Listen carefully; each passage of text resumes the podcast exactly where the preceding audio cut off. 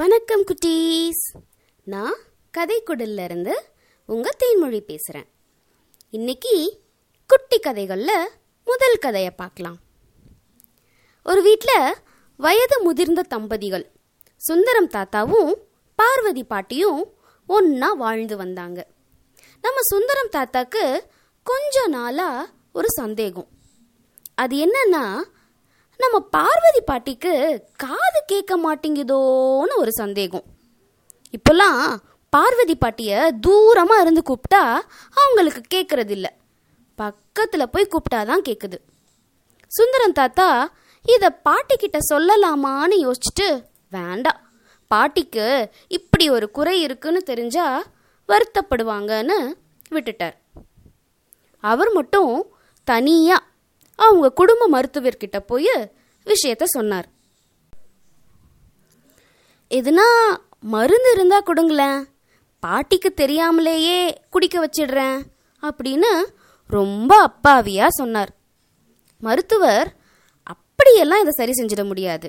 முதல்ல நீங்க பாட்டிக்கு எவ்வளவு தூரத்துல இருந்து காது கேட்க மாட்டேங்குது அப்படிங்கிறத கண்டுபிடிச்சிட்டு வந்து சொல்லுங்க.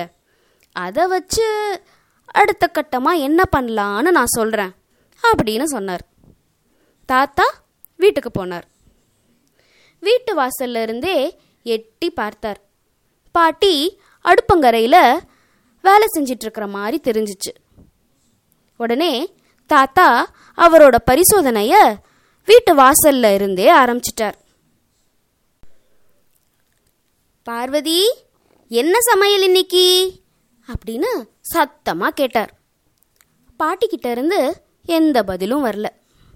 உடனே வீட்டு ஹால் கிட்ட வந்து நின்றுக்கிட்டு பார்வதி என்ன சமையல் இன்னைக்கு? அப்படின்னு சத்தமாக கேட்டார்.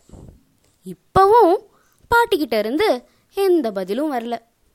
இப்போ கிச்சனோட வாசல் கிட்ட வந்து திரும்ப பார்வதி என்ன சமையல் இன்னைக்கு? அப்படின்னு சத்தமாக கேட்டார். பாட்டி திரும்பி இருந்தபடியே அவங்க பாட்டுக்கு ஏதோ வேலை செஞ்சுட்டு இருந்தாங்க. ஒரு பதிலும் வரல. தாத்தாக்கு ரொம்ப வருத்தமா இருந்துச்சு. இப்போ பாட்டிக்கு பக்கத்திலேயே போய் நின்னுக்கிட்டு பார்வதி என்ன சமையல் இன்னைக்கு? அப்படின்னு கேட்டார்.